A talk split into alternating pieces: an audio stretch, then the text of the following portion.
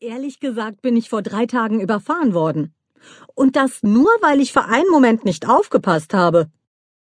Ein Knall und ein Schlag, darauf folgte ein schrecklicher Schmerz, während sich meine Gedärme auf dem Pflaster ausbreiteten und ich mich über die warme Blutlache wunderte. Das Spritzmuster erinnerte mich an Picassos frühe Werke und hätte den Titel tragen können Katze im Flug. Vermissen würde mich keiner, ging mir durch den Kopf, denn ich war in einem Hinterhof geboren worden. Dort hatte ich mit meinem Bruder ums Überleben gekämpft, nur um festzustellen, dass es außerhalb des Hinterhofs auch jeden Tag ums Überleben ging.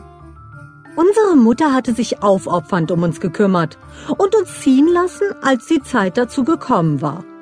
Sie hatte mir noch den Rat mitgegeben, mich von Katern fernzuhalten, wenn ich ein gewisses Bedürfnis verspüren sollte.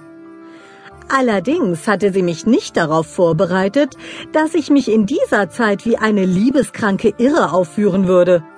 Mein Arsch in die Luft gereckt und überwältigt vom Gefühl unendlicher Geilheit, die irgendwie gestillt werden musste.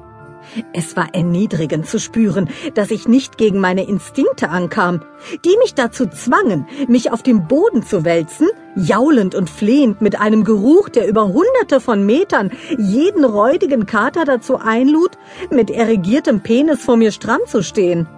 Von Selbstbeherrschung keine Spur. Dabei konnte ich von Glück reden, dass ich auf dem Höhepunkt meiner Geilheit mitten im Liebeswerben von einem Menschen unterbrochen wurde und es so zu einem Coitus interruptus kam. So blieb ich, zumindest in meiner ersten Hitze, davon verschont, geschwängert zu werden. Denn herrenlose, hungrige Katzenbabys wollte ich bestimmt nicht in die Welt setzen. Jetzt war es dazu ohnehin zu spät, da ich mich auf dem Weg zu einem Licht befand. Vielleicht war es auch das Licht. Wer wusste das schon? Seit Stunden, zumindest schien es mir so, lief ich auf das immer gleiche Licht in der Ferne zu. Was sollte ich auch sonst machen? Zumindest sah mein pelziger Körper wieder normal aus. Sogar mein Auge, das ich mir in einem Straßenkampf verletzt hatte, war nicht mehr trüb. Und mein getigertes Fell glänzte. Ja, zum ersten Mal in meinem Leben. Als ich erneut über das Ziel meiner Reise nachdachte, stieg der Geruch von totem Fisch in meine Nase. Es war kein angenehmer Geruch. Es roch nach einem Kadaver, der drei Tage in der Sonne gelegen hatte. Essbar nur, wenn man das unterste Stück erwischte, das noch nicht völlig verfault war. Bisher hatte ich keinen Gedanken daran verschwendet, darüber nachzudenken, wohin ich ging. Schließlich gab es keine Abzweigung oder sowas. Einen Weg gab es auch nicht. Zum ersten Mal besah ich mir meine Pfoten, die auf nichts zu laufen schienen. Ein festes Nichts. Probeweise hüpfte ich. Hm. Dann nahm ich richtig Schwung, tangierte mein Hinterteil aus und stürzte mich auf das Nichts. Naja, wie bereits erwartet, landete ich wieder auf meinen Pfoten.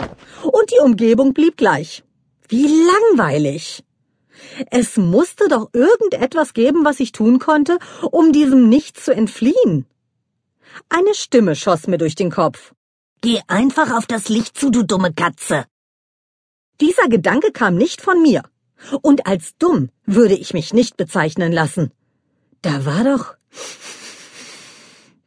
der Geruch von vorhin. Zielstrebig schnappte ich nach dem Duftmarker, den ich vorhin bemerkt hatte. Ah, eindeutig toter Fisch. Bevor mir der Geruch erneut entgleiten konnte, folgte ich der Geruchspur durch das Nichts. Zunächst bemerkte ich keine Veränderung. Immer noch ging ich auf das Licht zu. Doch je weiter ich ging, desto schwächer wurde das Licht. Dafür wurde der Geruch immer intensiver. Definitiv war der Fisch bereits verdorben. Und auch das unterste Stück war mit Sicherheit voller Maden, die immer so ein klebriges Gefühl im Maul hinterließen. Aber vielleicht tat sich ja eine andere Futterquelle auf, sobald ich das nichts hinter mir ließ. Denn seit mich das Auto überfahren hatte, war ich nicht mehr zum Essen gekommen. Komisch. Hunger hatte ich auch keinen verspürt. Vielmehr hatte sich ein Gefühl der Leere in meinem pelzigen Körper breit